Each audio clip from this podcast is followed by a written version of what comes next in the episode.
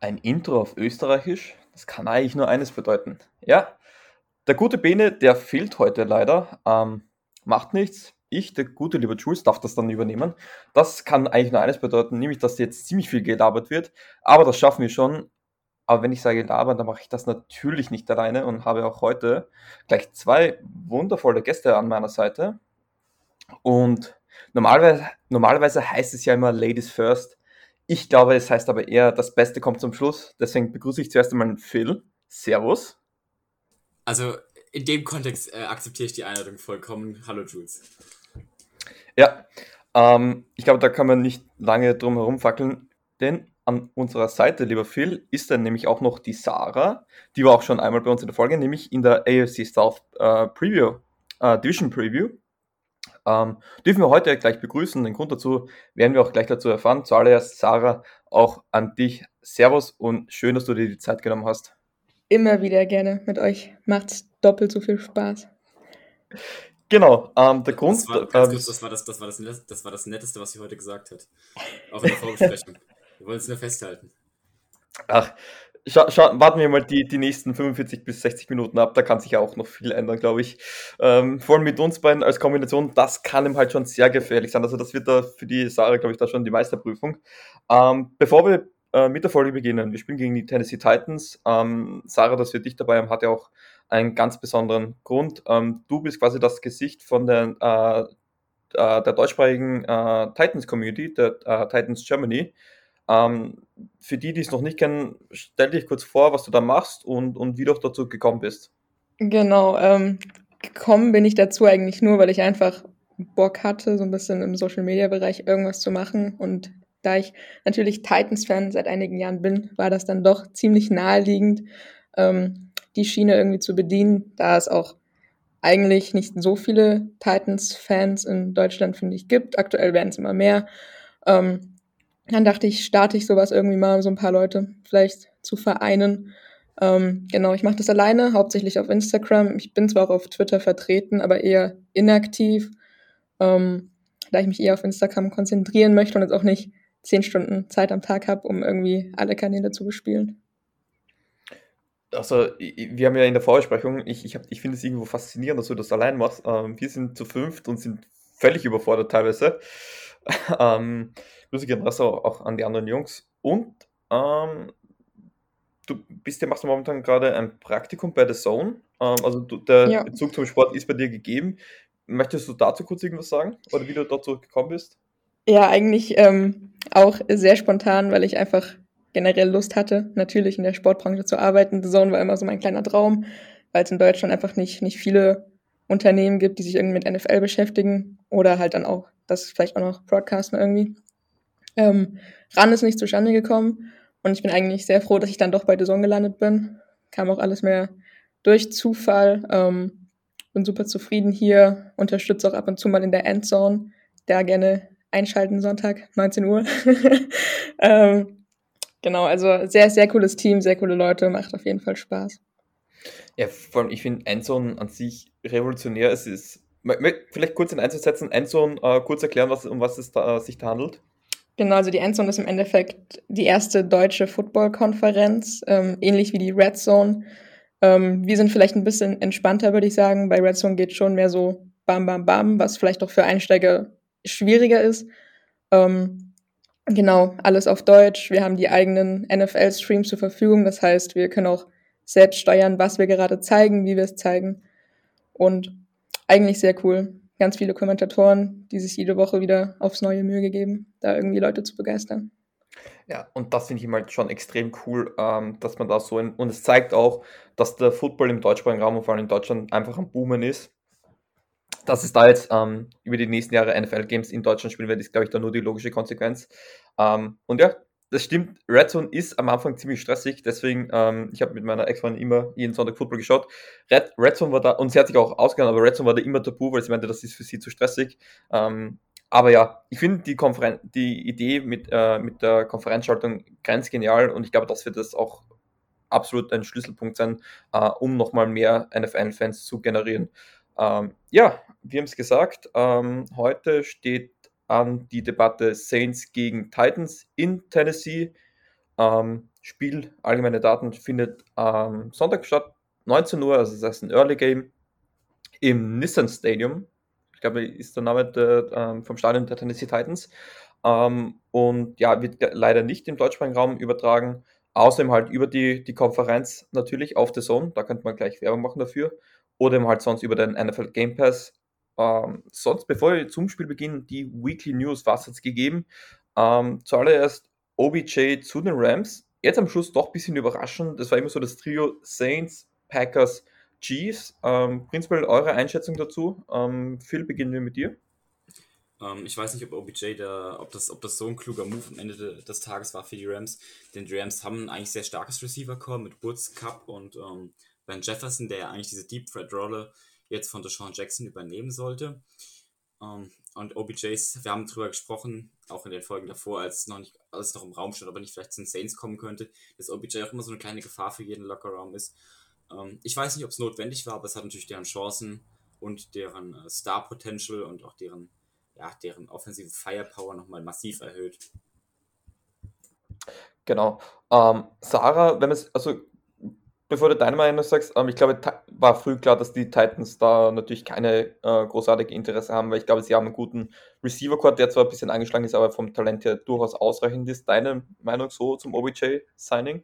Ähm, wenn man die Vertragsdetails ja nun kennt, also im Endeffekt ist es ja eigentlich fast ein No-Brainer gewesen. Also du holst dir, auch wenn er natürlich die Saison oder generell bei den Browns jetzt nicht wirklich geglänzt hat, ähm, hat er Potenzial, das, das weiß man, er ist erfahren. Ähm, er hat es, denke ich, auch immer noch drauf, wenn man ihm irgendwie die Möglichkeiten dazu gibt. Und für im Endeffekt, ich weiß nicht, wie viel Millionen, das waren eins Komma zwei Millionen mit Möglichkeiten auf vier Komma fünfundzwanzig Millionen oder so, wenn man es irgendwie weit schafft als Team.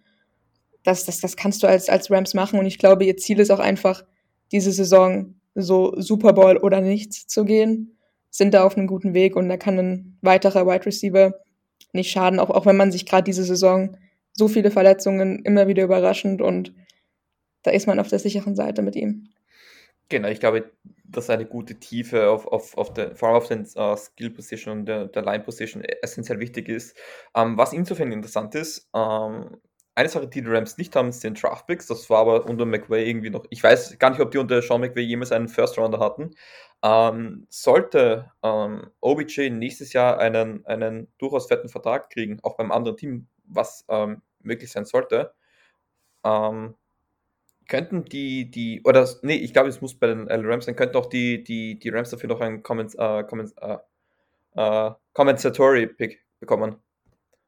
Das ist auch nochmal so am Rande, das, das hängt dann von der Vertragssituation ab, da gibt es auch ganz strenge Regelungen, das muss man abwarten, aber sie könnten daraus sogar noch mehr Gewinn erzielen und wie du sagst, er spielt fürs Veteran Minimum, das ist in der N F L de facto gar nichts, wenn du da ein bisschen Spielraum hast im, im, im, im Cap Space, ist es, wie du sagst, ein No-Brainer. Dann ein weiteres Signing, was ich sehr interessant gefunden habe, Cam Newton ist wieder zurück bei den Carolina Panthers. Ähm, Phil, wenn ich mit dir beginne, Division Rival, ähm, Sam Darnold hat zuerst geglänzt, jetzt am Ende ist es eher wieder New York Jets Sam Darnold geworden. Was sagst du? Ist es dann wieder die alte Liebe? Weil auch bei Cam Newton ist es ja nach Carolina eher den Bach runtergegangen. Ich würde sagen, es ist die äh, alte neue Übergangslösung für dieses Jahr.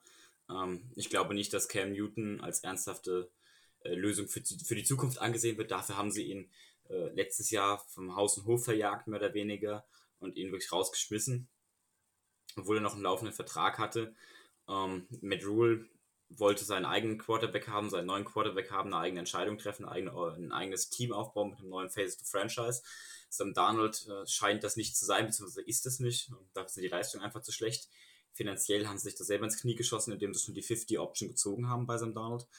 Das wird sie im Laufe des nächsten Jahres noch stark behindern beim Kader aufbauen. Ich denke, dass Cam Newton dazu da ist, die Saison zu Ende zu spielen. Er hat bestimmt noch Fans in dem Gebäude. Er hat auch Spieler, mit denen er schon vor zwei Jahren zusammen gespielt hat, die ihn noch kennen. Also von daher sollte da ein gewisser Groove noch da sein. Ich denke, dass das Ziel noch ist, die Saison zu Ende zu bringen und sich dann neu zu orientieren, auszurichten auf den Draft und auf die kommende Offseason und zu schauen, okay, wer beerbt die äh, Franchise oder die Franchise Q B Position bei den Carolina Panthers? Sarah? Ja, also ich, ich sehe das ähnlich. Ähm, ich mag ähm, Cam Newton sehr gerne und freue mich, dass er auch wieder ein Team gefunden hat. Für mich ist er jetzt auch kein, kein, kein Franchise-Quarterback, dafür ist er einfach zu alt, muss man ehrlich zugeben, ist über seine Prime hinaus. Ähm, mit dem Gedanken, ähm, dass, dass Darnold verletzt ist, dass er nicht mehr spielen kann, gerade aktuell zumindest die nächsten Wochen, man hat ihn ja jetzt auch auf Injured Reserve gesetzt, ähm, macht das schon Sinn, jemanden wie Cam Newton zu holen. Der kennt das Team, der kennt die Fans, der kennt die Leute, der ist da zu Hause.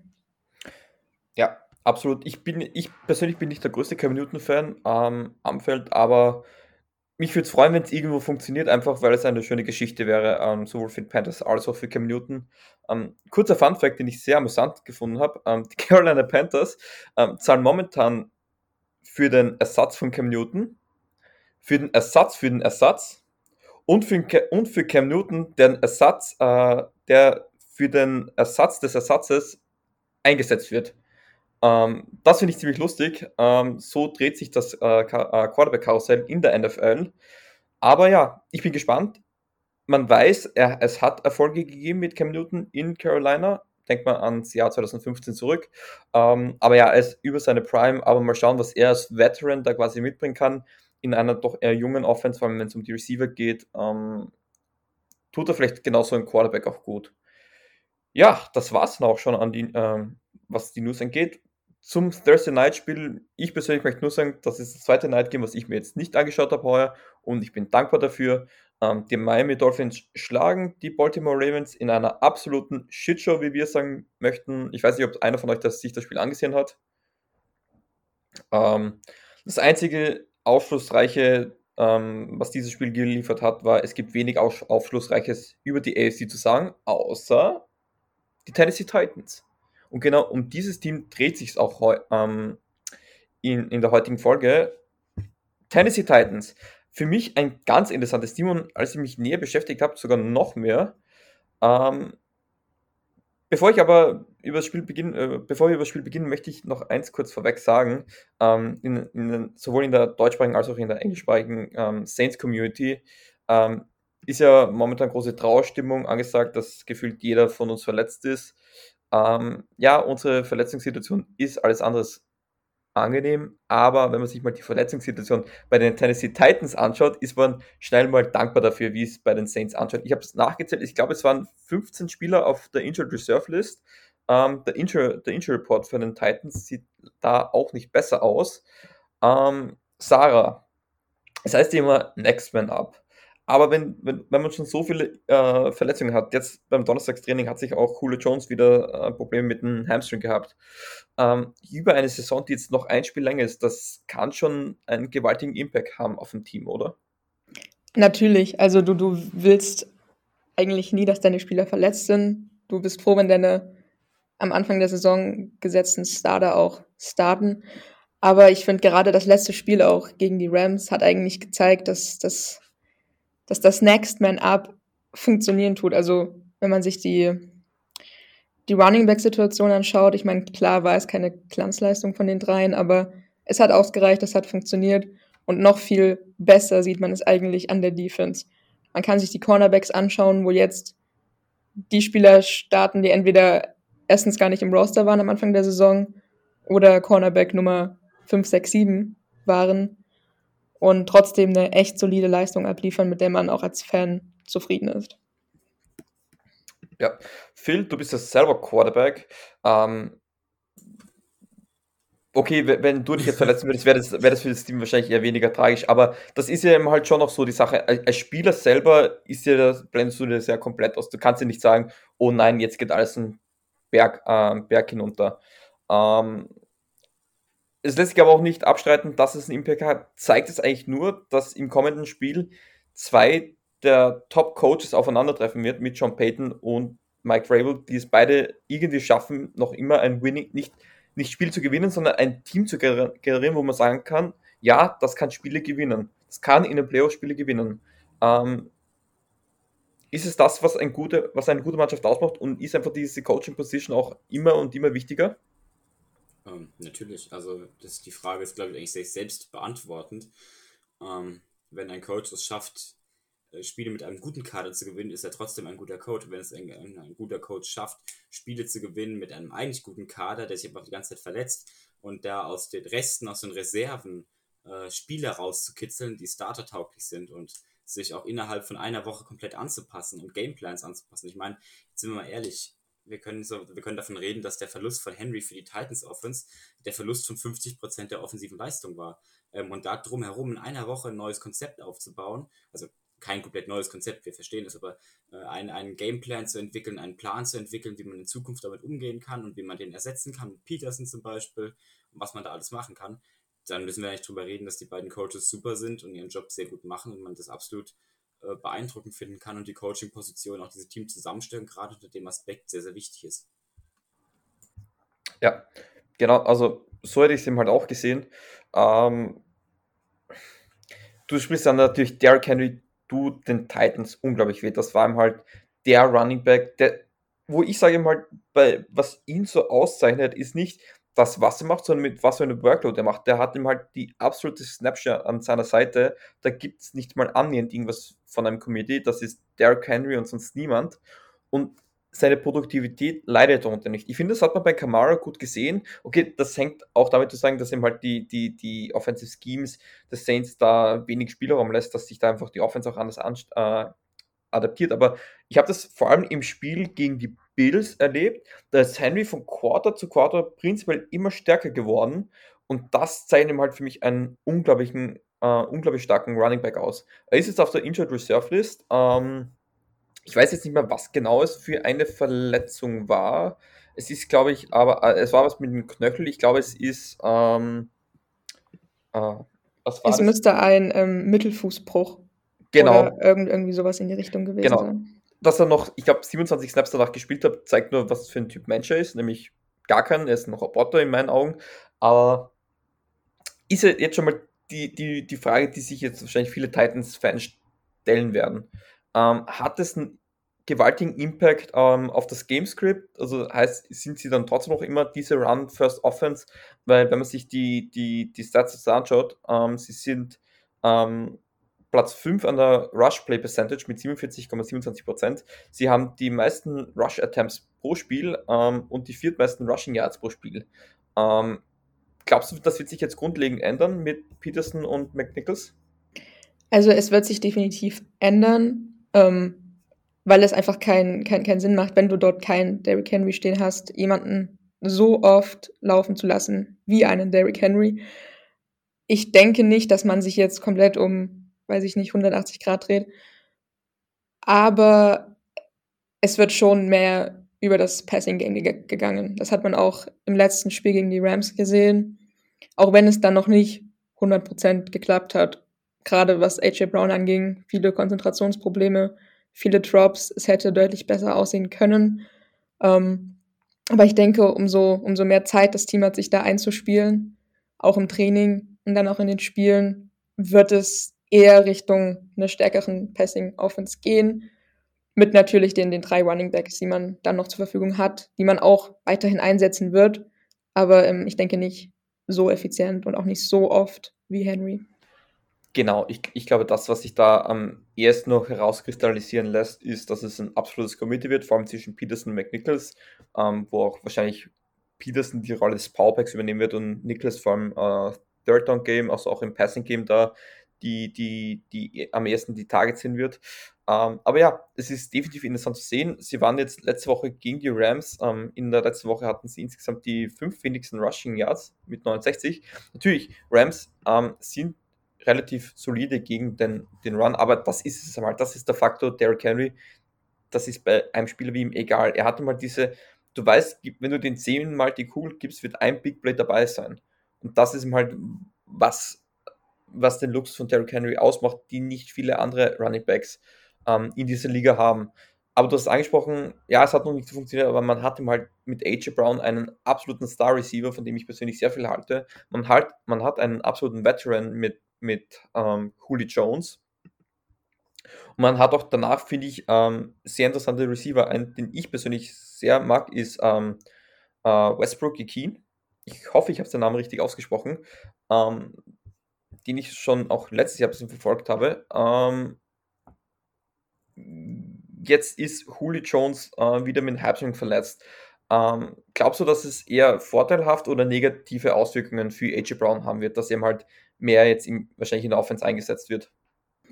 Also ich, ich denke schon, allein einfach der Faktor, weil es dann, so stelle ich mir zumindest vor, für die Defense tendenziell einfacher ist, weil du halt statt einem Julio Jones und einem A J Brown dann halt nur noch einen A J Brown hast, den du irgendwie als Priorität eins verteidigen musst. Ähm, aber ich bin mir, also ich, ich, ich glaube nicht, dass Julio nicht spielen wird. Also klar ist er angeschlagen, aber wenn man sich auch das, den, den Injury Report anschaut, gefühlt die Hälfte der Titans-Spieler werden mit großer Wahrscheinlichkeit trotzdem spielen. Und das, das, das sieht man von Woche zu Woche, wann ist Julio mal eine Woche lang komplett fit und steht nicht auf irgendeinem Injury Report. Genau, ähm, absolut. Ähm, das war auch bei den, ist bei den Saints auch cool. Ich glaube, das ist der erste Injury Report seit langem, wo Marshawn Lattimore nicht drauf ist. Der wurde sogar immer als Full Practice ähm, gewertet gehabt. Das muss man halt auch sagen. Vor allem mit fortlaufender Zeit, ähm, vor allem viele Veterans, die machen dann nur ein, ein Limited Practice, einfach weil, weil es einfach körperschonender ist und weil sie eben halt auch die Erfahrung haben, dass sie sich das erlauben können. Phil, jetzt Hand auf Herz. Du als Quarterback, du hast ja auch deinen Lieblingsreceiver. Du kannst mir nicht erzählen, dass du dieser Drew Brees bist, der den Ball da an zwanzig verschiedene Leute da immer rausknallt. Wie ist es jetzt aber zum Beispiel, wenn, wenn du weißt, ah, okay, dahinter wird es jetzt sehr dünner, stimmt dich das sehr froh, dass du mehr auf deinen Star-Receiver werfen kannst oder beunruhigt dich, dass eher, dass du dann weniger Vielfalt im Plan B, Plan C, Plan D hast? Eher Letzteres, also keine Ahnung, ich weiß nicht, wie das für andere Menschen ist, aber ich habe immer ganz gern verschiedene Optionen und ähm, ich Ich denke, dass jeder Quarterback eigentlich so strategisch immer denken muss, dass er weiß, dass es sinnvoll ist, alle Optionen offen zu haben. Und wenn sich die Optionen halt so verhalten, dass man sagt, okay, eins und zwei sind da, drei, vier, fünf fallen aus und du hast dann sechs, sieben, ist halt nicht so ideal, weil dann halt jeder weiß, okay, gut, ähm, man hat zwei Star-Receiver und die werden vermutlich auch die meisten Bälle bekommen. Oder ein Star-Receiver in dem Fall, oder zwei, je nachdem, ob Julio Jones spielt oder nicht. Ähm, ja, nee, lieber alle an Bord und dann freie Auswahl haben. Ähm, Phil, ich, ich sag's uns jetzt aber, ähm, zum Verteidiger werfen ist keine Option. Ich wollte es ja gesagt haben. Auf dich werfen ähm, ist auch keine Option, weil du lässt ja immer fallen. Das, das merkst du erst, wenn du auch auf mich äh, zu mir geworfen hast, aber das ist hier jetzt eine andere Sache. Den Streit, den Streit, den führen wir nach der Folge fort, weil das, das jetzt wird's persönlich, jetzt wird's persönlich. Aber ja, die, die Sache merkt schon, wenn ein Receiver auf einen Quarterback trifft, ist immer Spannungspotenzial da. Das, das war irgendwie schon seit gefühlt im ersten Moment so. Ähm, aber ja, Offense der Titans ist definitiv interessant anzusehen. Was mich bei der Analyse ähm, am meisten überrascht hat, also ich schaue mir da ein bisschen Tape an und schaue mir dann die Stats an, dass die Titans Offense und die Saints Offense sehr, sehr ident, äh, sehr, sehr ident ist. Ähm, weil sie sind, sie machen vieles gut, sie sind hier in der Red Zone gut, sie sind, ähm, Ähm, generell, sie sind ein sehr effizientes Team. Sie sind äh, sehr runlastig, ähm, laufen sehr viel und sehr gut. Die Effizienz ist durchschnittlich, aber das ist eben halt normal, wenn man es sich erlauben kann, viel zu laufen, dass da der Average mit der Zeit dann ähm, eben halt ein bisschen darunter leidet. Ähm, Passing sind sie sehr unterdurchschnittlich, was mich eher überrascht hat, weil ich vom Sehen selber mit, äh, sind mir die Titans in der Passing Offense Ähm, doch besser äh, ins Auge gestochen oder zumindest nicht so schlecht. Also man kann sich anschauen, also ähm, Yards per Pass ist mit sechs Komma sieben auf Platz zwanzig, ähm, Anzahl der Pässe pro Spiel ist Platz fünfundzwanzig, hängt eben halt auch da zusammen, dass viel gelaufen wird. Ähm, Pässe per Spiel ist nur auf Platz sechsundzwanzig mit ähm, Schnitt zweihundertsiebzehn Komma neun Yards. Ähm, hohe Quote an geworfene Interceptions mit äh, zwei Komma vierundsiebzig Prozent und auch oft viele Sacks, also die Percentage, also von allen Passing Plays, wie oft da der Quarterback gesackt wird, liegt bei acht Komma sechsundvierzig, ist nur Platz das achtundzwanzig. Brutal. Das, das ist echt, aber... Das ist saubrutal, also die Quote ist einfach echt gefährlich hoch. Das ist, also muss ich das vorstellen, was ist das im Schnitt? Jedes fünfte Passplay ist ein, ist ein Sack. Ähm, ja, das, das, die Sache... Nicht, stopp, stopp, nicht jedes fünfte. acht Prozent, acht Prozent. Ja, eins von zehn, oder? Streng genommen. Ja, eins von zwölf. Ja, klar, aber. Ein, ja, aber es ja. ist näher eins an zehn als eins an fünf. Okay, wir gehen beide mal den Matheunterricht danach. Ich glaub, das nee, es ist, es ist relativ viel. Ähm, das überrascht mich sehr. Ähm, hängt damit auch zusammen, dass die, dass die Titans einen eher schwächeren Start äh, in die Saison hatten. Sie, sie waren zuerst zwei und zwei, hatten unter anderem auch eine Niederlage gegen das vermeintliche Schlusslicht der New York Jets. Ähm, aber seitdem fünf Siege in Serie, darunter äh, gegen Teams wie die Chiefs, gegen die Bills oder auch zuletzt gegen die Rams. Ähm, was ist es erstens einmal, was jetzt die Rams, ah, die Rams, die Titans besser machen, dass sie auch schaffen, sowohl durchschnittliche als auch gute Teams zu schlagen und das auch konst- äh, jetzt regelmäßig. Und zweitens, wie kannst du das erklären eigentlich, dass, dass quasi die Statistiken so ident zu sehen sind, aber wenn man sich's anschaut, das ist für mich nicht zu vergleichen, gefühlt.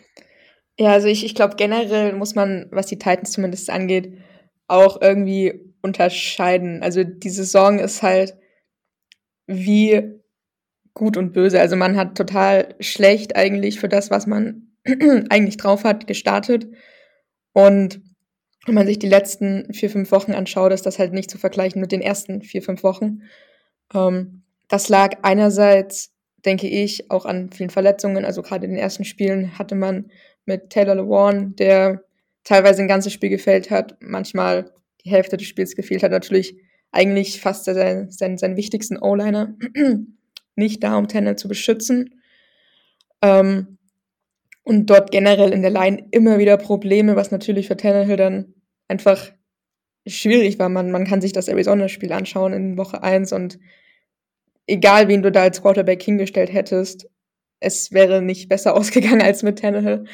Ähm, und ich, ich glaube, wenn man, wenn man Saints und Titans vergleicht, ist einfach der große Unterschied, dass einerseits natürlich bei den Saints, ihr habt euren Starting Quarterback verloren, ähm, ihr seid generell, was die Wide Receiver angeht, nicht so gut besetzt, wie man es vielleicht gerne hätte. Ähm, es ist trotzdem beeindruckend, wie ihr teilweise Spiele gewinnen könnt. Ähm, was, was viele auch vor der Saison nicht gedacht hätten. Ich glaube, der wichtige Unterschied ist einfach nur, dass man bei den Titans wirklich eine Konstante hat. Man, man, man spielt irgendwie auf einem den gleichen Level, zumindest wenn man sich die letzten fünf Wochen anschaut. Und bei den Saints ist es gefühlt jede Woche so ein, so ein Up and Down. Man, man, man weiß nicht, was kann man da jetzt erwarten, wie geht das Spiel aus. Ähm, natürlich auch immer wieder Verletzungen, die reinspielen. Und ich, ich glaube, das ist der entscheidende Faktor. Absolut, kann ich nur zustimmen. Ähm, es ist, glaube ich, ich weiß nicht, in welcher Folge es war, viel über die Lippen gerutscht, dass der, du möchtest eh was sagen, dass du sogar meintest, man könnte mich dort bei den Saints aufstellen, sagt eh vieles. Äh, Phil, dein Take dazu. Das ist, wollte ich gerade sagen, das sagt vieles, wenn du die beste Option auf dem, auf dem Platz bist. Das, das ja, eigentlich best, ein, best, Beste würde ich jetzt nicht sagen. Ein Trauerspiel, na gut. Ähm, aber um das nochmal festzuhalten, wir haben keinen Q B eins, wir haben keinen Running Back eins und wir haben keinen Wide Receiver Nummer eins. Das ist äh, ungefähr so, wie wenn du mit der B-Mannschaft antrittst. Also bei allem Respekt unserem Team gegenüber, aber es ist halt echt schwer, wenn du, wenn halt wirklich echt alles fehlt. Also jegliche offensive Produktion, was normalerweise offensiv produziert hat, M T, Alvin Kamara oder halt auch Winston, alles fehlt, ähm, ist eher ungünstig. An der anderen Stelle aber mal vielleicht Respekt und Hut ab an die Titans, ähm, weil jetzt eigentlich diese letzten fünf Spiele waren so eigentlich der, der, der stärkste Part ihres uh, Schedules. Und den mit fünf und null zu bestehen und dann wirklich äh, konstant zu bleiben, obgleich diese Verletzungen immer wieder äh, auftauchen, ist mehr als beeindruckend und zeigt halt auch, was wir am Anfang der Folge gesagt haben, dass die Titans äh, in unseren beiden Augen, Jules, kann ich sagen, ich glaube auch in Sarah, deinen Augen, äh, definitiv eine Konstante in der A F C sind. Und äh, ich glaube auch noch später in der Saison äh, wenig Ausrutsche haben werden, auch im Playoff-Rennen eine große Rolle spielen werden. Ja, absolut, so ist es. Wenn man sich anschaut, gegen wen sie ähm, nach uns spielen, das sind die Texans, das sind die Patriots, das sind die Jaguars, Steelers, äh, forty-niners, Dolphins und nochmal die Houstons. Was einmal schon mal wichtig ist für die Titans im Hinblick auf die Playoffs, natürlich, es ist noch ein, die Saison ist noch lang, sie ist noch wirklich lang, es wird auch noch vieles passieren, aber für die Titans, ich glaube, das kann man schon mal sagen, auch weil sie beide Duelle gegen die Indianapolis Colts gewonnen haben, Ähm, dem direkten Kontrahenten in der A F C South, schaut schon extrem gut aus. Ich weiß, ähm, Sarah, Playoffs, das Wort will man niemals so früh ähm, in den Mund nehmen, aber es, die, die Chance, dass die Titans es ähm, in die Playoffs schaffen, zumindest über einen Division-Sieg in der A F C South, ist relativ hoch. Da wirst du mir zustimmen wahrscheinlich. Ähm, macht es jetzt, glaubst du, mental einen Unterschied für die Mannschaft aus, dass man weiß, das Ziel Playoffs, das schaut schon mal gut aus, dass man da auch lockerer ähm, ins Spiel reingehen kann? Weil das, denke ich mir, die Niederlage gegen die Falcons hat uns extrem wehgetan. Weil hätten wir das Spiel gegen die Falcons gewonnen, wären wir sogar teilweise Erster gewesen in unserer Division. Und dann hätte man eine Niederlage gegen die Titans auch eher verziehen. Sollte man jetzt gegen die Titans verlieren, könnte man sogar von den Falcons überholt werden. Ähm, glaubst du, dass es ihm halt für die Mentalität auch einen Unterschied macht, wenn man sagt, unser, unser primäres Ziel, das ist alles unter Kontrolle, wir, schauen, wir gehen jetzt in jedes Spiel rein und schauen, was passiert? Ich glaube nicht. Also gerade, es sind N F L-Spieler, es, es sind, sind die Spieler, die dieses Spiel, die diesen Sport auf dem höchsten Level spielen, die werden sich wahrscheinlich nie denken, okay, wir, wir holen uns jetzt mal eine Woche aus, weil wir sicher sind. Also selbst ich dachte mir in der letzten Woche, okay, den Sieg gegen die Rams braucht man jetzt nicht unbedingt, man hat Henry verloren, die Rams sind eigentlich Top drei in der Liga aktuell, man hat die letzten drei wichtigen Spiele gewonnen, es wäre nicht tragisch, wenn man verliert, aber wie man gesehen hat, das, das, das sehen die Spieler, das sehen der Coaching-Staff ganz anders, man geht trotzdem immer mit hundert Prozent rein, man will jedes Spiel gewinnen. Und ich, ich glaube, man hat auch in der N F L nichts zu suchen, wenn man dieses Spirit irgendwie nicht hat. Genau. Also ich glaube eben halt wirklich, dass es eher beflügelt zu wissen, man kann jetzt wirklich befreit spielen. Ähm, im Hinterkopf ähm, ein, eine Niederlage wäre jetzt kein äh, wäre jetzt nicht, würde nicht die Welt untergehen.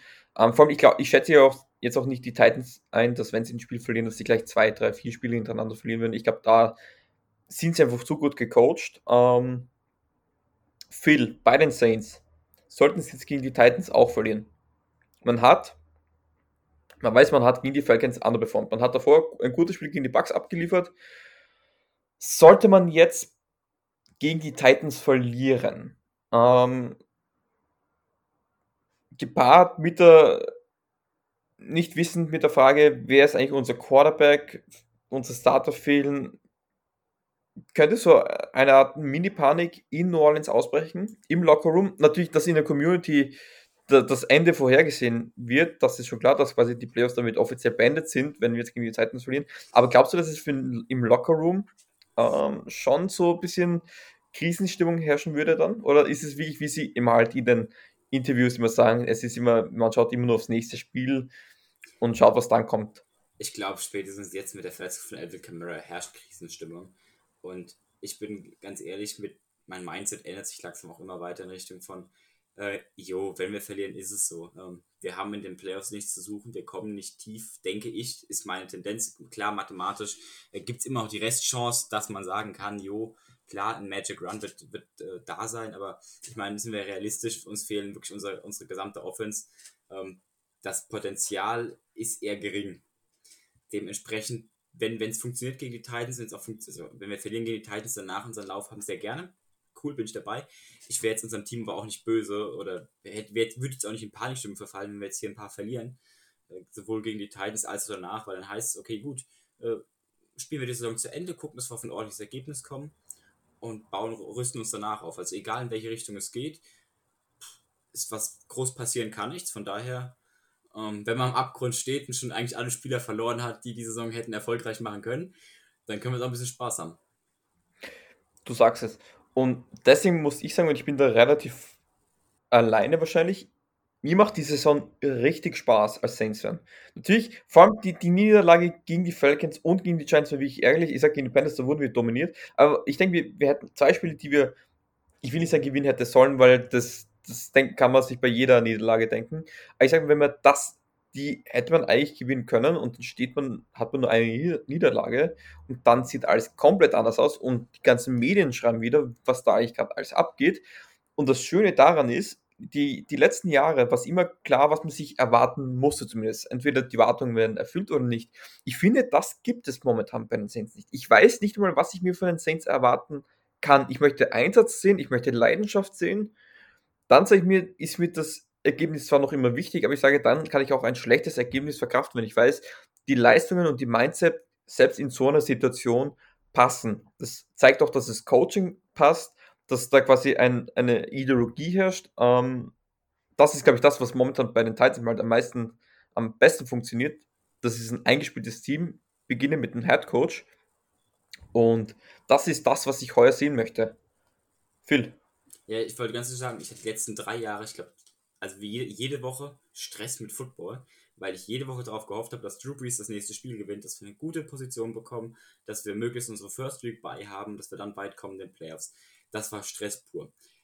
Da ich jetzt nach einem halben Jahr Weinen feststellen musste, dass Drew Brees seine Karriere beendet hat und dass das mit dem zweiten Ring nichts mehr wird, ähm, bin ich, glaube ich, noch nie so entspannt gewesen beim Football gucken wie jetzt, weil ich sage, jo, ähm, egal was jetzt passiert, man kann offen sein. Ich glaube, dass es bei den Titans, um jetzt zurück zu den Titans zu kommen, äh, andersrum ist, dass die Titans jetzt äh, mit sieben und zwei jede Woche verzittert gucken, äh, wie geht, wie geht die, wie geht die, oh Gott, nein, bitte tu es mir nicht an. Ach, wie geht, oh, Jules. Für die, die es jetzt nicht sehen, Jules hält gerade stolz sein Hill-Trikot in die Kamera. Nein, aber um dann wieder, Titans, so, da sind wir. Die Titans sind die so, ich denke, dass die Titans mittlerweile in dem Mindset gefangen sind, okay, wir müssen gewinnen, weil wir wollen möglichst die First Week Bye. Wir haben gute Chancen auf äh, einen First Week Bye und auf den First Seed. Und äh, die Titans sind mehr auf Mission Super Bowl Ring als wir gerade. Oder, Sarah?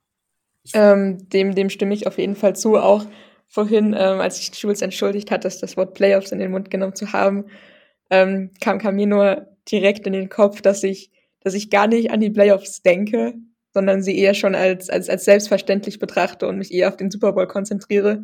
Und auch mein, mein erster Gedanke, als die Verletzung von Henry öffentlich wurde, dachte ich mir so, oh nein, Super Bowl ohne Henry, das können wir nicht machen. ähm, und natürlich ist es einerseits, man, man will gewinnen, man will den First Seed, ähm, aber irgendwie ist es, glaube ich, nicht so Stress, wie du es beschrieben hast mit, mit, mit, mit Prees und die Ambition, den Super Bowl zu gewinnen, weil für mich ist es irgendwie schon fast sicher, in die Playoffs zu kommen, da man halt eben die wichtigsten Spiele gewonnen hat. Man hat ein relativ leichtes Rest-Schedule und die Colts sind jetzt nicht der größte Konkurrent, um ehrlich zu sein. Genau, also wie, naja, so war Jaguars, äh, wer ist jetzt das vierte Team? Was ich, nein, mit Jaguars und Tech, also ich sage jetzt innerhalb der, man, man hat dadurch jetzt innerhalb der Division schon mal Ähm, alles geregelt, um in die Playoffs zu kommen, weil ich kann mir jetzt nicht vorstellen, dass die Colts auch mal ähm, das Ganze drehen können ähm, und dass die Jaguars und Texans sowieso ähm, mit den Playoffs wenig zu tun haben, ist, glaube ich, auch jedem bewusst. Da sind die einfach in einer komplett anderen Situation und ich glaube, dass zumindest dadurch der Gedanke ist, okay, Playoffs ist schon mal fix und dann kann man eh noch mal weiterschauen, weil ab, es ist egal, ob das Wildcard-Spot reinkommst oder als Number One Seed, es sind dann drei bis vier Spieler, die du gewinnen musst, um Super Bowl Champ zu sein. Ähm, und da werden dann die, die, die, Karten, ähm, die, die ähm, äh, Karten neu ausgeteilt. Aber ich glaube, die, wie gesagt, die, die vermeintlich stärksten Gegner nach, nach dieser Woche sind die Patriots, Steelers und forty-niners. Ähm, und ich will es zumindest so sagen, die Titans gehen als in allen Spielen ab in dieser Wrestling-Saison als Favorit ins Spiel. Gehe ich davon aus. Ähm, also ja, Playoffs, sie sind mathematisch noch nicht fixiert, aber vom logischen Denken her wird es zutreffen. Und jetzt treffen sie, die, diese Titans, ich meine genau auf die Saints, ähm, wo das Ganze zwar möglich ist, auch, ich sag mal, vernünftige Chancen sind da. Vor allem, weil jetzt die N F C auch stark nachgelassen hat, auch auf Hinblick auf die Wildcard-Spots. Ähm, da gibt es jetzt eigentlich nur mal ein Team in, in, in der N F C West, die gut mitperformen. Und sowohl die N F C East als auch die N F C North als auch die restliche N F C South lassen da noch momentan etwas aus. Aber das kann sich alles noch ändern. Ähm, den Gedanke, den ich an alle Hörerinnen und Hörer nur vermitteln kann, ist, schaut niemals auf andere Teams, schaut immer auf euer Team, weil sobald ihr hofft, dass andere Teams verlieren. Ähm, das ist nicht die Winner-Mentality, die man haben sollte. Aber ja, genug jetzt von was wäre wenn, was könnte sein. Ähm, zu den Titans. Ein Punkt, der mir noch aufgefallen ist, den ich auch sehr interessant, oder ein Spiel besser, äh, besser gesagt, den ich sehr interessant finde, ähm, ist ähm, Ryan Tannehill. Bevor ich jetzt irgendwas dazu sage, Sarah, wie ist deine Einschätzung zu Ryan Tannehill, auch im Hinblick, was davor war, mit zum Beispiel einem Marcus Mariota? Also einerseits war ich auch großer Mariota-Fan oder bin es immer noch. Also er war der Grund, warum ich irgendwie zu den Titans gekommen bin, warum ich Fan des Teams wurde. Aber andererseits liebe ich auch Tannehill. Also meiner Meinung nach wird er viel zu oft unterschätzt. Also er ist einfach ein, ein, ein super konstanter Quarterback, der jetzt nun schon über die letzten, weiß ich nicht, zwei, drei Jahre gezeigt hat, was er drauf hat, der immer wieder das Beste aus einem Spiel macht. Er selbst kann Spiele inzwischen entscheiden. Also schaut man sich irgendwie seine Stats an, geht man vielleicht nicht unbedingt davon aus, okay, auch diese Saison mit den Interception ist jetzt nicht gerade die Glanzleistung, so viele zu haben, im Vergleich vor allen Dingen zur letzten Saison. Aber wie man auch zuletzt wieder gesehen hat bei den Rams, wenn kein Receiver da ist, wenn kein Running Back da ist, er läuft einfach selbst. Und er hat auch die Eier dazu, ähm, einfach das, das durchzuziehen, dass das Spiel irgendwie zu gewinnen. Und ich glaube, er ist auch teamintern ein total wichtiger Faktor irgendwie für die Mentalität. Und man, man kann sich auf ihn verlassen. Also ich habe nie das Gefühl, wenn es mies läuft oder wenn man auf die nächste Woche schaut, okay, Tannehill könnte vielleicht schlecht werden. Also man hat eigentlich nie diesen Gedanken, an ihn zu zweifeln, wenn man Titans-Fan ist. Genau. Um, und was ich auch interessant finde an ihm ist, ich, wie du sagst, ich, ich, Tannehill ist ein Spieler, da weiß ich, was ich bekomme, aber das ist so ein Typ, wo ich sage, wenn du fünfzehn, siebzehn Punkte hinten bist, da kann dir das Spiel noch drehen. Er hat die richtigen Waffen, wenn die jetzt mal wieder auch fit werden. A J Brown hatte selber, war ja selber angeschlagen, um, dann dann kann der durchaus, ich sag dir auch noch, dann die Spiele gewinnen, die schon verloren waren. Ähm, er hatte in, in den ersten beiden äh, Saisonen in Tennessee jeweils ein Passer-Rating von über hundert. Ähm, ja, es sind heuer verhältnismäßig mehr Interceptions, aber da hat ihm, auch, nee, hat ihm halt auch noch die Abstimmung da, ähm, dahergehend gefehlt, da die Receiver teilweise noch verletzt waren oder zumindest nicht zu hundert Prozent fit. Ähm, deswegen, ich glaube, da muss man sich keine Sorgen machen. Ich glaube, dass das auch wenig Impact, ähm, die Verletzung von Derrick Henry, wenig Impact aufs Passing-Game haben wird, da Henry da generell nie der, äh, ein wesentlicher Faktor war, heuer zu mehr, aber da hat man auch andere äh, Waffen und Methoden, ähm, wie man da effektiv sein kann. Und ich glaube eben halt schon, dass Tannehill, wie du es gesagt hast, weil das wäre jetzt mein Punkt gewesen, von vielen noch immer übersehen wird. Ich weiß nicht, ob da noch immer sich das Bild von Miami manifestiert hat, wo es einfach dort nie funktioniert und man das krampfhaft versucht hat und eigentlich seitdem er in, ähm, bei Tennessee war, völlig aufgegangen ist. Und ich weiß, und ich kann das aus Fantasy-Sicht, kann ich das erzählen, das gesamte erste Jahr wollte ich ähm, Ryan Tannehill nie starten und ich habe ohne Quarterback gespielt, einfach weil ich noch das Bild hatte, in Miami wieder nie was funktioniert hat, aber in Tennessee ist es im Prinzip das genaue Gegenteil. Ähm, Und ich glaube, das ist immer das, was, ähm, was ihn auch so stark macht, dass, dass er auch noch immer unterm Radar eigentlich ist. Sarah? Ähm, was ich auch so, so toll an Tannehill finde oder auch ähm, was, was nicht jeder Quarterback schafft, auch, auch wenn du deinen, deinen, deinen, deinen Starter nicht hast, wenn A J Brown verletzt ist, wenn Julio Jones ist, dann wirft er einfach den nächsten an. Dann, dann macht er Touchdowns mit irgendwie Michael Pruitt, der Tight End, der vor der Saison nicht mehr im Roster stand. Dann, dann wirft er auf Ferguson, dann wirft er auf Swaim und bindet auch Wide Receiver Nummer fünf ein. Und einfach diese Variabilität, die er halt da mit sich bringt, ist auch total wichtig, finde ich, für die Offense. Ich, ich meine, wir haben jetzt leider keinen Quarterback-Experten hier, aber Phil, was ist denn so deine Ansicht zu Ryan Tannehill? Da ja eigentlich alle schon wissen, dass ich heimlicher Tennessee-Fan bin ähm, und dass ich auch Tannehill-Fan bin, äh, ist da wohl relativ naheliegend. Wie gesagt, ich kann dem Ganzen nur zustimmen, hier gibt es auch für mich eigentlich nichts Neues mehr hinzuzufügen. Äh, unter dem Radar hat sich definitiv auch gemacht, also war in Miami definitiv nicht so gut, wie es in Tennessee ist, profitiert absolut von dieser Offense, von viel Play-Action, von einfachen Reads ähm, und davon, dass er seine Fähigkeiten aufs Run-Game auslagern kann. Oder dass er ab und zu mit dem Run-Game eine Pause bekommt, hält aber nichtsdestotrotz an seinen Fähigkeiten keinen Abbruch. Genauer Quarterback mit genügend Armstärke, ab und zu auch mit der, mit der ausreichenden Mobilität gesegnet, um eben andere Plays auch noch am Boden frei zu schaufeln. Ähm, ja, absolut, absolut guter Typ. Ein, ein Franchise-Quarterback, bei dem ich mich freuen würde, wenn wir so einen in New Orleans hätten für die nächsten zehn, ja, fünf, fünf Jahre wohl eher. Ich glaube nicht, dass Tannehill noch zehn spielt. Ich kann mich erinnern, das muss so um zwanzig sechzehn, zwanzig siebzehn darum gewesen sein, habe ich mir gedacht, Ryan Tannehill in New Orleans, so quasi als Nachfolger von Drew Brees, wäre ziemlich geil. Ähm, aber ja, kann im Nachhinein jeder be- äh, behaupten, das habe ich wahrscheinlich auch zu vielen Spielern gesagt. Ähm, letzter Funfact noch äh, für heute. Sarah, du bist ja auch großer Oregon Ducks-Fan, oder? Ja, das ist richtig. Daher auch die Liebe wahrscheinlich auch zu Marcus Mariota. Ja, genau, ja.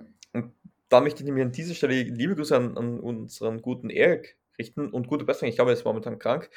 Er selbst, eingefleischter Oregon Ducks-Fan, wird sich jetzt wahrscheinlich, wenn er sich das anhört, in den Hintern beißen, dass er doch nicht bei der Folge dabei sein kann, ähm, weil da wäre wär die Oregon Ducks-Liebe wahrscheinlich nur zu spüren gewesen zwischen euch beiden.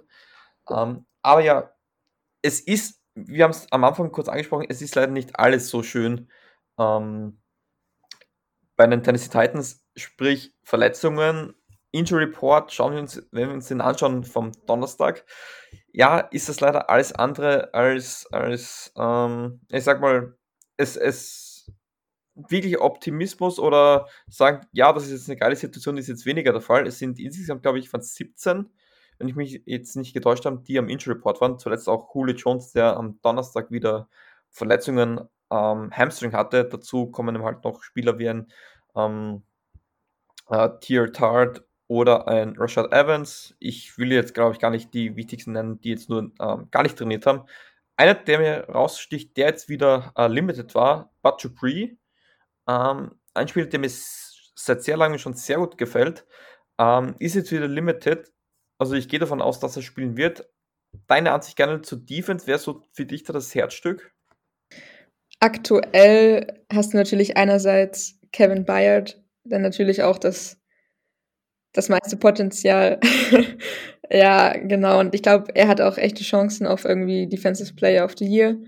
Ähm, ansonsten gefällt mir persönlich auch super gut Harold Landry. Einfach die Kombo aus den beiden ist unglaublich stark. Und natürlich die die dicken Jungs darf man auch nicht unterschätzen mit äh, Jeffrey Simmons, mit Denico Autry. Einfach krass, was die abliefern. Also vor allen Dingen letzte Woche, was, was Stafford da von denen abbekommen hat.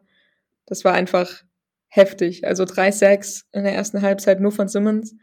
Ähm, ich glaube, das sind so diese, diese wichtigsten Spieler in der Offense, äh, Defense, Offense sage ich schon.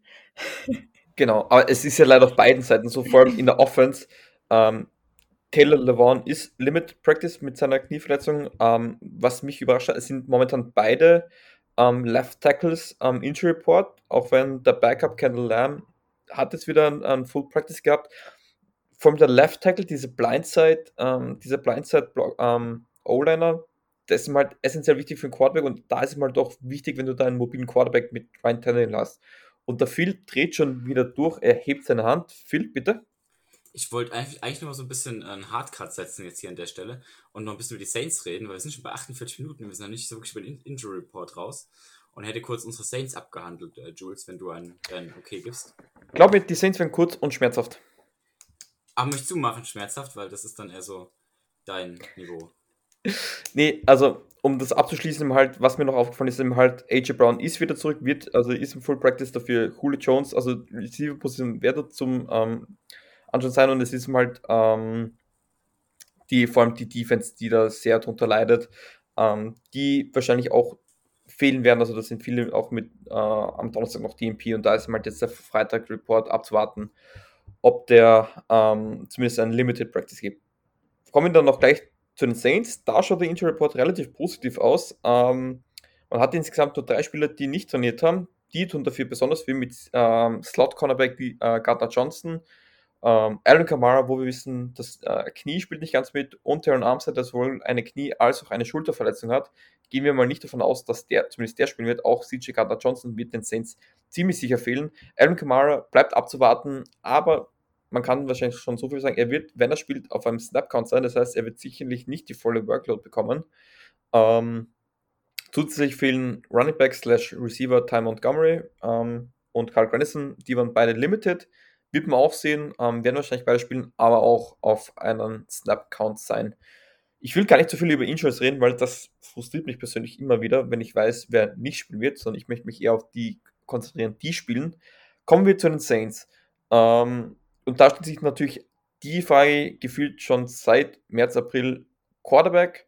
Ähm, Travis Seaman hat gut performt gegen die Tampa Bay Buccaneers, hatte dann auch den äh, Star- äh, Starting-Spot bekommen über Taysom Hill. Einfach mit der Argumentation, man kann Taysom Hill einsetzen als diese Gadget-Waffe und auch als Quarterback. Ist de facto nicht passiert. Man hat zwei, ihn für zwei Plays als Quarterback aufs Feld geschickt. Die haben gut funktioniert. Das nächste Play mit Travis Seaman war dann ein Fumble. Ähm, Phil, sehen wir diesen Sonntag ähm, endlich Taysom Hill? Nein, sehen wir nicht. Also frühestens nächste Woche. Ähm, ich denke, dass Travis Seaman eine Chance bekommt, denn letzte Woche war wirklich enorm kacke. Also erstens auch nur eine Woche Vorbereitungszeit wieder. Klar, wir sagen, ja, ist direkt reingeworfen. Eine Woche Vorbereitungszeit, nur zwei Wochen Vor- Vorbereitungszeit. Das hört an wie immer neue Ausreden. Aber es macht halt einen Unterschied, ob du wirklich jetzt auch noch eine, schon eine Woche deinen eigenen Film rewatchen konntest mit deiner eigenen Vorbereitung. Ähm, deswegen glaube ich, dass es diese Woche noch bekommt. Und letzte Woche war er definitiv nicht unser Hauptproblem. Ähm, da gab es defensiv zu viele Probleme und vor allen Dingen im Receiver-Core äh, ein paar Totalausfälle. Ich denke, dass wenn das besser werden würde, auch Travis Simeon besser performen würde. Dementsprechend glaube ich, dass diese Woche noch Travis Simeon dran ist und danach ist alles offen, je nachdem, wie wir gegen die Titans jetzt performen werden.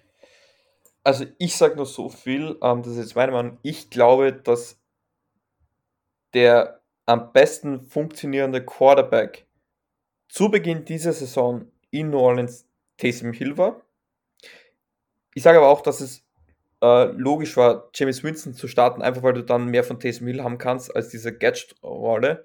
Ähm, ich muss jetzt die Frage stellen, was muss Taysom Hill noch alles machen, damit er endlich den Starting-Spot bekommt?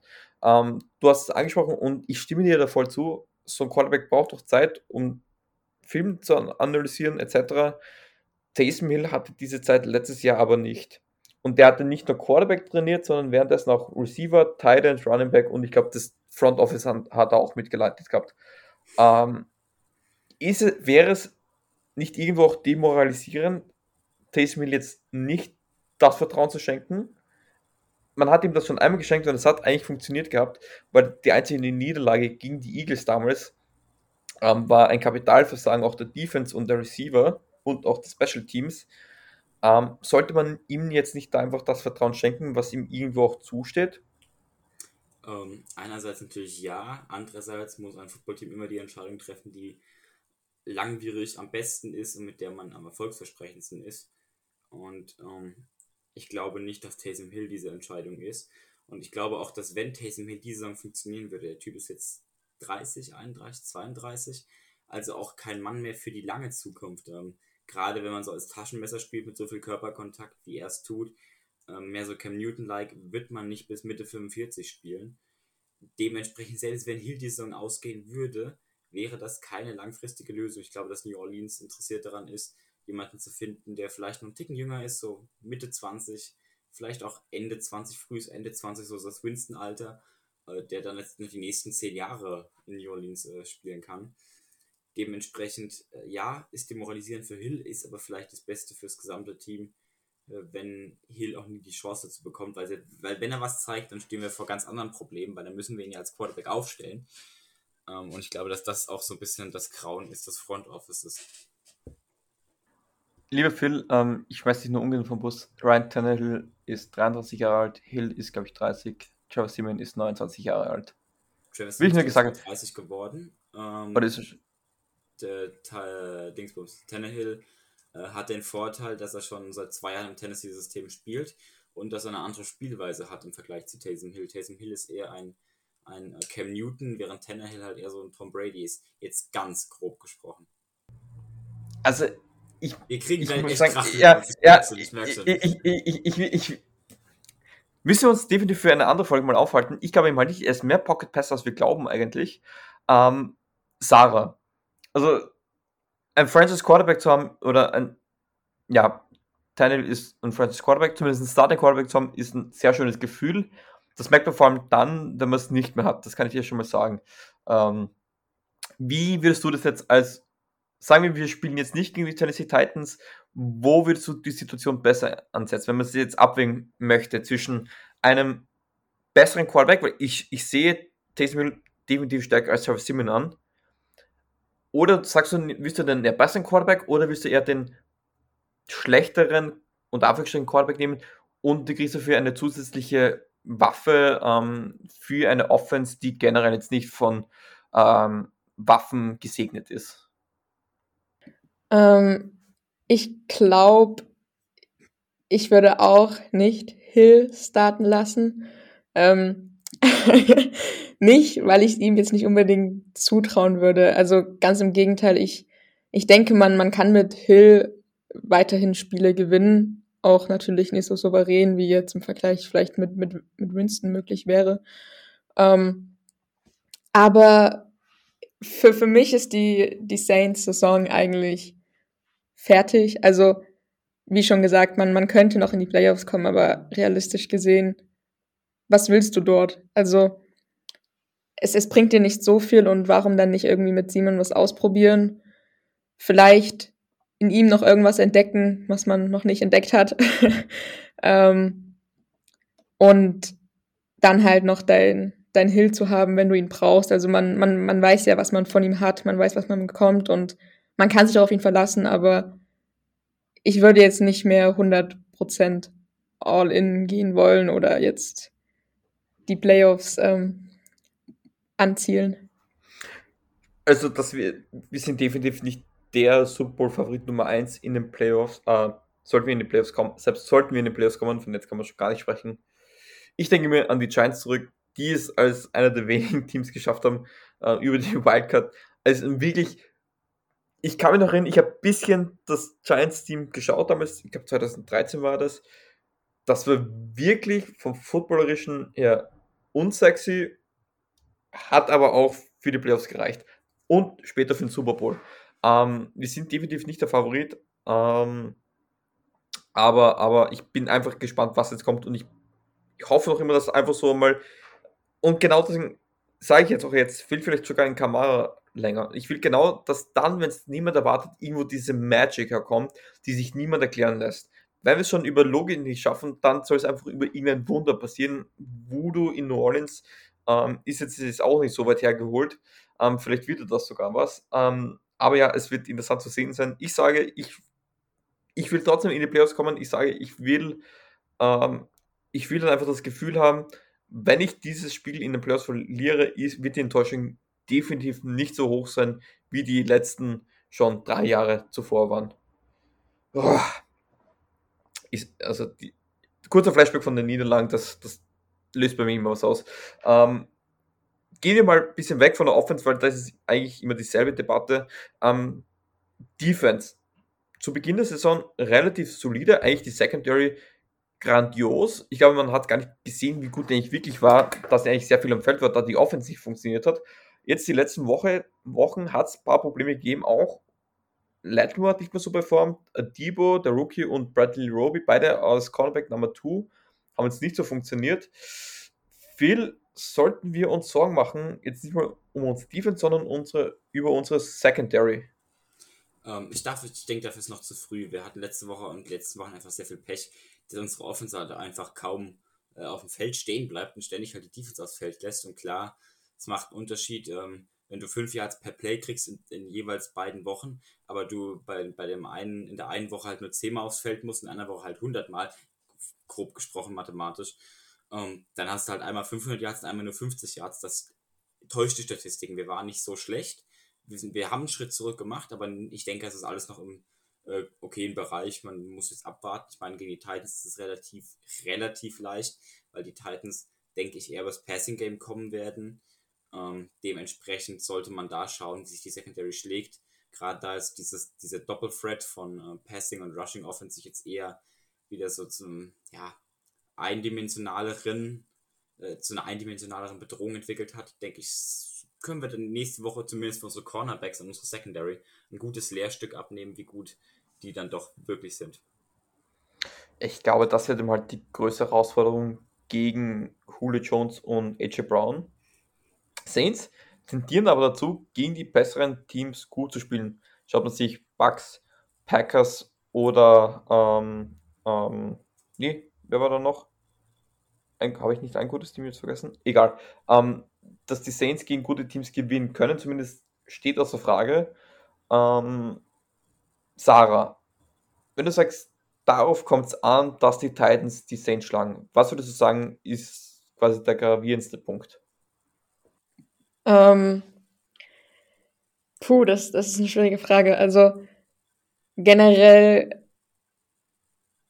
sehe ich die, die Saints-Defense schon als stark und denke, man muss aus Titans Sicht definitiv irgendwas über die Defense schaffen. Ähm, das kann heißen, dass man so gut wie keine Punkte zulässt und am Ende vielleicht zwei Touchdowns reichen zum Sieg.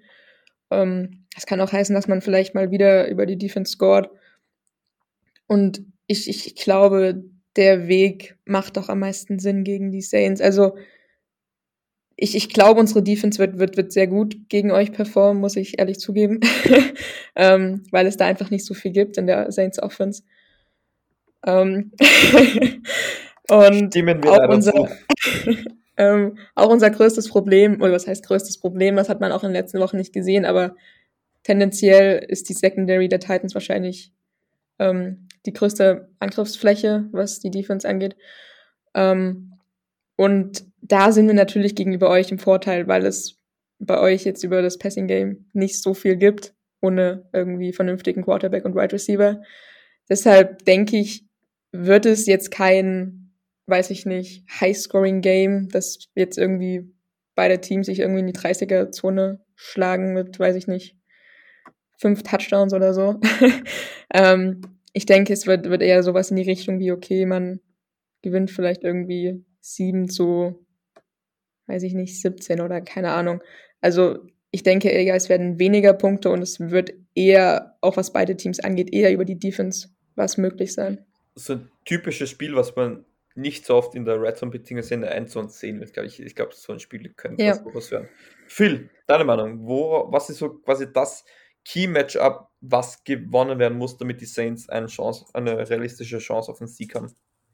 Irgendwas Außer, dass sie mehr Punkte erzielen. Danke. Nein, Spaß. Äh, irgendwas in der Offense, was gefunden werden muss, womit wir die Titans schlagen können, weil aktuell, ähm, so sehe ich jetzt, ich denke, ist die Titans Offense stärker als die Titans Defense.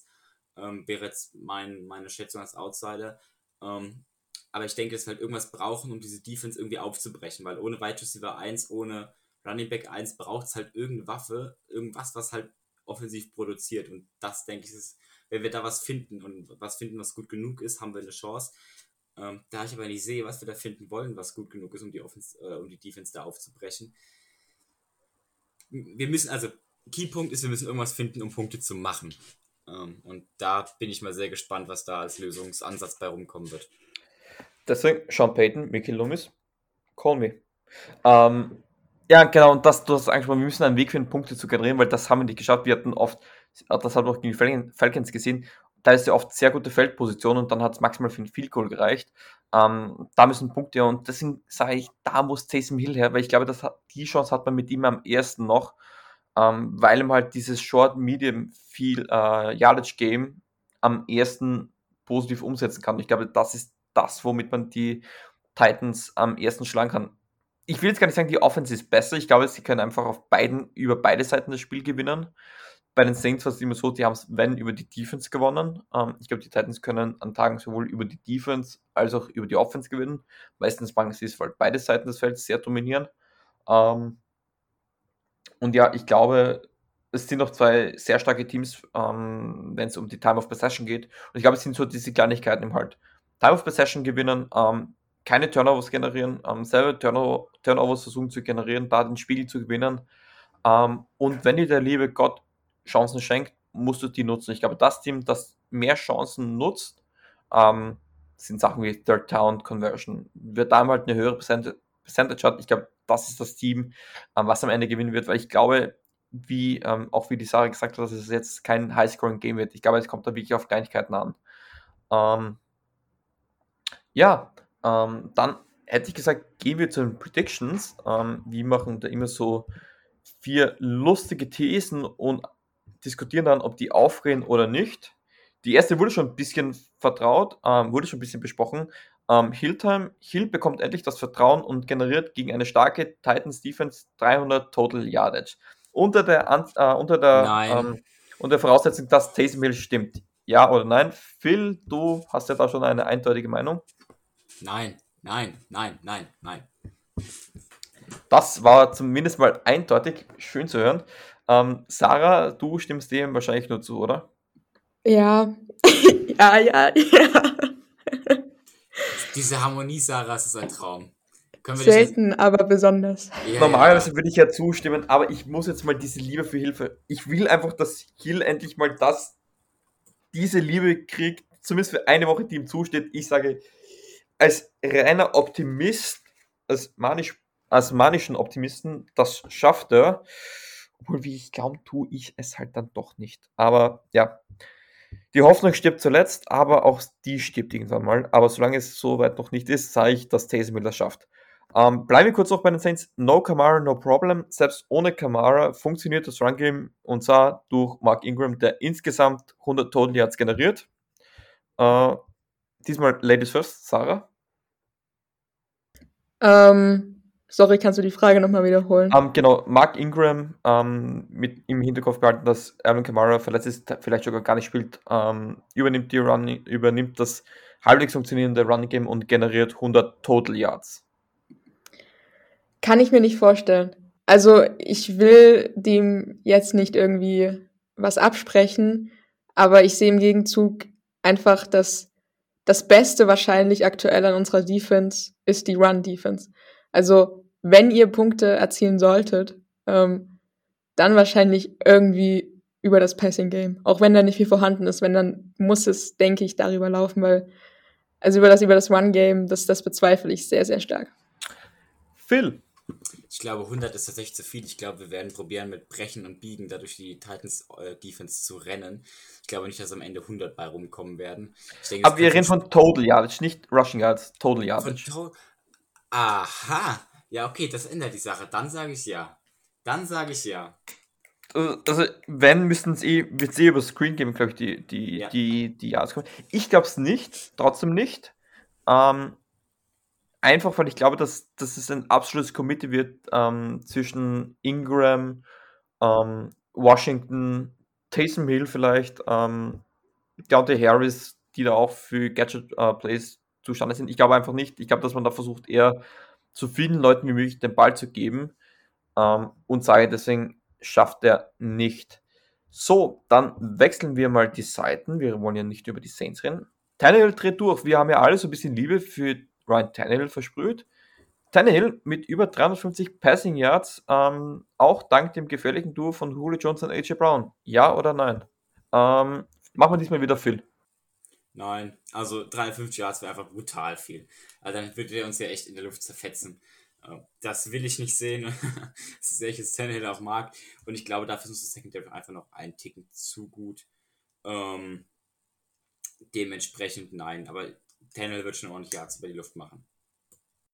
Also da denke ich auch nicht, dass er irgendwie die dreihundertfünfzig Yards knacken wird. Also auch wenn man sich jetzt die bisherigen Spiele in dieser Saison anschaut, ähm, bewegt er sich eher so um die zweihundert bis zweihundertfünfzig Yard Range. Und ähm, auch wenn ich es ihm natürlich gönnen würde und ähm, auch wenn es sicher mehr über das, das Passing Game kommen wird, bezwe- bezweifle ich das doch sehr stark, dass es dann so einen Tannehill Blowout wird, weil ihr halt eben auch, also ihr habt keine schlechte Defense und ich denke nicht, dass da seine, seine, seine beste Stats-Woche zustande kommt.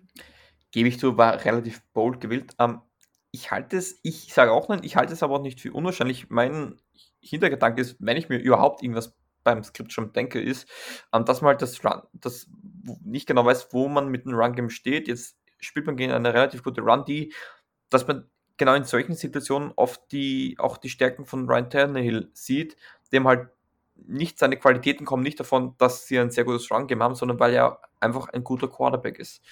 Ähm, und deswegen, ich glaube es auch nicht, ähm, weil ich trotzdem unsere Secondary dennoch so gut sehe, aber sollte mal irgendwas in der Defense nicht sitzen, vor allem das Containment von Ryan Tannehill wird essentiell wichtig sein über die Interior. Ähm, glaube ich, könnten sie uns über die Luft ziemlich wehtun, aber ich sage dennoch, ähm, ich, irgendwo muss ich schon noch von einem Sieg des Saints hoffen, deswegen sage ich, nein, schafft er nicht. Und dann kommen wir auch schon zur vierten und zur letzten These, nämlich Age is just a number, habe ich es genannt. Adrian Peterson mit hundert, wieder Total Yards, also Running and Passing. Ja oder nein? Ähm, um, Ich beginne hier einfach mal. Sehr gerne. Achso, natürlich. ähm, ja, also auch da, das, das halte ich für zu bold. Nicht, weil ich es ihm per se nicht, nicht zutraue, aber man hat es ja auch im letzten Spiel gesehen. Es, es wird super gerecht geteilt, ähm, wenn man es so bezeichnen würde, was die Running Backs angeht. Also es war ja fast ähm, irgendwie komplett dreiunddreißig Prozent irgendwie für, für jeden Running Back, also Deontay Foreman, äh, McNichols und dann Peterson. Und ich glaube auch nicht, dass sich das ändern wird. Also ich, ich denke nicht, dass er irgendwie im Mittelpunkt der, des, des Backfields stehen wird und dann irgendwie auf hundert Yards zu kommen. Ich, ich denke, er kann einen Touchdown erzielen oder auch irgendwie wichtig sein für bestimmte Drives, aber hundert finde ich zu krass. Bin ich voll bei Sarah, um mich da gleich mal anzuschließen. Ähm, tendenziell ja, ich glaube, dass die Titans auch viel mit den Running Backs machen werden, gerade weil das Passing Game wieder enorme Räume öffnet nach unten. Ähm, aber hundert Yards für einen ist bei der Skill-Share ähm, einfach zu viel. Und genau da glaube ich, ich bin es so einer, wenn es heißt Running Backs gegen die Saints, bin ich prinzipiell also mh, eher weniger. Ihm traue ich es irgendwie zu. Ich kann jetzt auch gar nicht mal, mit was ich das argumentieren kann. Ich glaube einfach, dass jetzt so nach einer Woche wird sich sogar die Usage mehr Richtung Adrian Peterson äh, hinten tieren, weil sonst holst du dir nicht diesen Running Back. Am Running Back Markt, der, da findest du immer wen, aber man hat sich explizit für Adrian Peterson entschieden. Ich glaube, der will jetzt nochmal in die Liga kommen und sagen, hey, ich kann nicht nur laufen, ich kann auch die Workload übernehmen. Es wird doch immer ein Committee sein, ich glaube, er kriegt also das übers Running selber, also jetzt nicht Passing Game, wird es über Peterson laufen. Und ich weiß, ich habe da einfach, ich habe es irgendwie im Urin, dass da Peterson, dass der da irgendwas da anstellen könnte gegen die Saints. Wenn es nicht passiert, bin ich ja auch nicht traurig, aber das ist so mein persönliches Gefühl ähm, und sage hundert Total Yards, das schafft er. Das Ganze sehen wir dann eh am Montag ab, circa zehn Uhr, zehn Uhr fünfundzwanzig wird sich das gelöst haben, die Frage, wie es dann wirklich war. Ähm, bis dahin hätte ich gesagt, von meiner Seite gibt es nichts mehr zu sagen. Phil, von deiner Seite? Äh, zwei Sachen kriege ich das Schlusswort heute. Ich hätte noch gerne ein Schlusswort, und dann mit dem wir die Folge beenden. Muss ich mir noch überlegen. Aber ausnahmsweise, was wäre der zweite Punkt? Äh, mein zweiter Punkt ist das Ergebnis. Ich sage vierundzwanzig zehn für die Titans, einfach wenn wir das Ergebnis immer reinbringen. Das hätte ich jetzt noch gefragt. vierundzwanzig zehn für die Titans, ähm, ja. Das hätte ich jetzt noch zum Schluss angebracht. Da machen wir das gleich. Ähm, Sarah, mal deine Ergebnisprognose fürs Spiel. Ähm, ich sag sechs zu siebzehn für die Titans. Gott, das Spiel will ich mir zumindest nicht nüchtern ansehen. Nee, aber durchaus realistisch, vor allem wenn man sich anschaut, wo die Saints Offense momentan steht.